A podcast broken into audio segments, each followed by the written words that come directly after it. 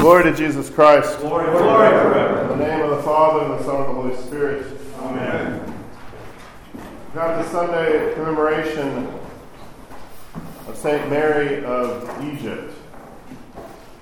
And she is, as her life tells us, an icon of repentance and of the ascetical life. As she depicts her life to St. Zosimus, she depicts and tells of the depravity to which she fell into.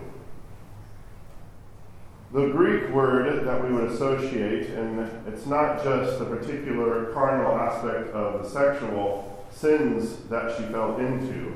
That seems to be the most, um, how shall I say, graphic of the thing that jumps out but there is generally a complete disorder in her life of eros, which is love in its most ecstatic or self forgetting aspect. Eros that was not directed towards God, but was directed towards pleasure. And not just pleasure, but boundless, ravenous pleasure.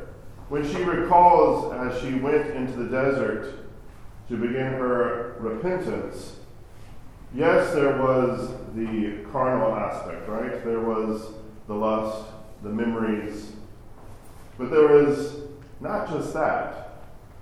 There was drink.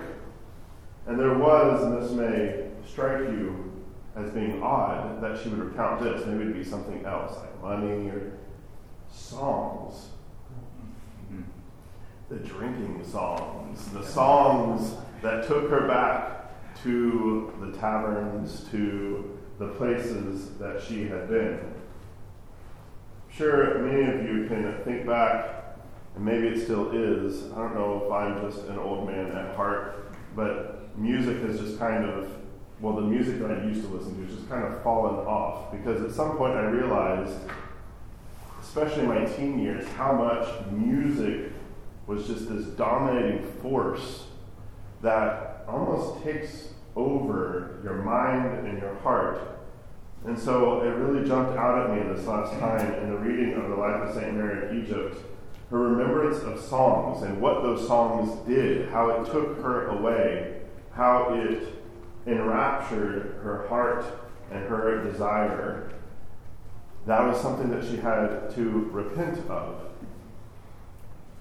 There is, of course, in her repentance, the sexual, the wine, the alcohol, the songs. There is then, of course, the incredible depth of her repentance.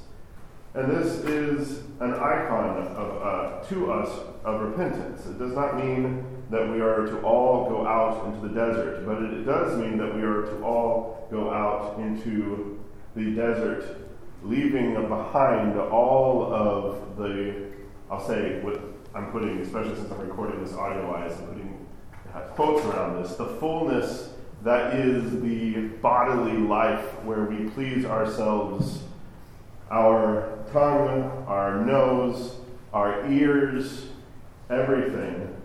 And she goes in the opposite direction. And what overwhelms her is now God.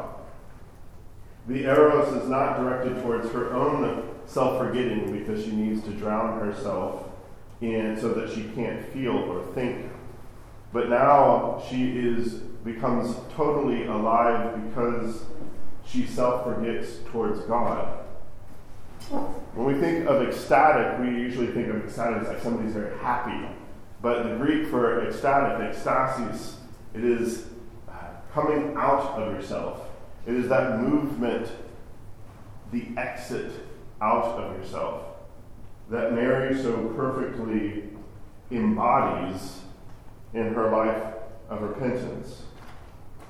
One of the ways in which she takes, as the fathers teach us, the desire, the desire for sexual union, the desire for drink, the desire to sing right? And to kind of be taken away, to self forget. All of these things, you can fill in whatever vice, all of these, behind it is a desire that God actually created. It's just the problem is, is that we decided to fill it with other things. And that desire is something that needs to be directed towards God. That desire is something that we take and harness and allow that to drive us forward. One of the things that helped redirect St. Mary's Eros, and it shows up many times in life, is reverence. It comes up many times. Her reverence for the tradition of the church. Because at the very beginning, there's no reverence, right? she doesn't care that she defiles pilgrims. she doesn't care. She's just going to waltz right into the church. But then there's a complete change. First is a reverence for the saints, the Mother of God. Then the tradition of the church comes out in the way she, she speaks to St. Zosimus. That what the church teaches, what the church, the life that it models, is something that she honors and respects. And then finally, there is the respect for the priesthood. There's a respect for the divine gifts in the Eucharist, because it seems that St. Zosimus is almost beside himself, and what she has to remind him of what he's holding and the gifts that he's brought to her.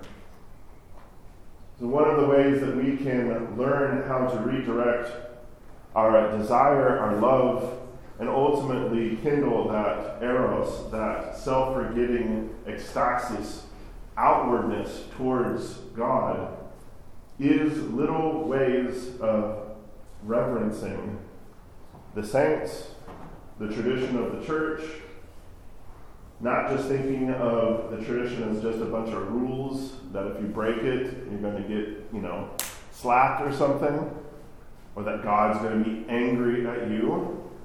There is a reverence there because it's all there to teach you how to self forget. Not that you disappear as a person, but that you actually become radiant like St. Mary of Egypt. So, through the prayers of St. Mary, let us turn to develop in little ways so that they become, in our faithfulness in the little, that we become faithful in the larger things. Reverence the things of God so that our eros is directed towards Him and not towards the things that He has blessed us with that we put in place of Him. In the name of the Father, and the Son, and the Holy Spirit. Amen.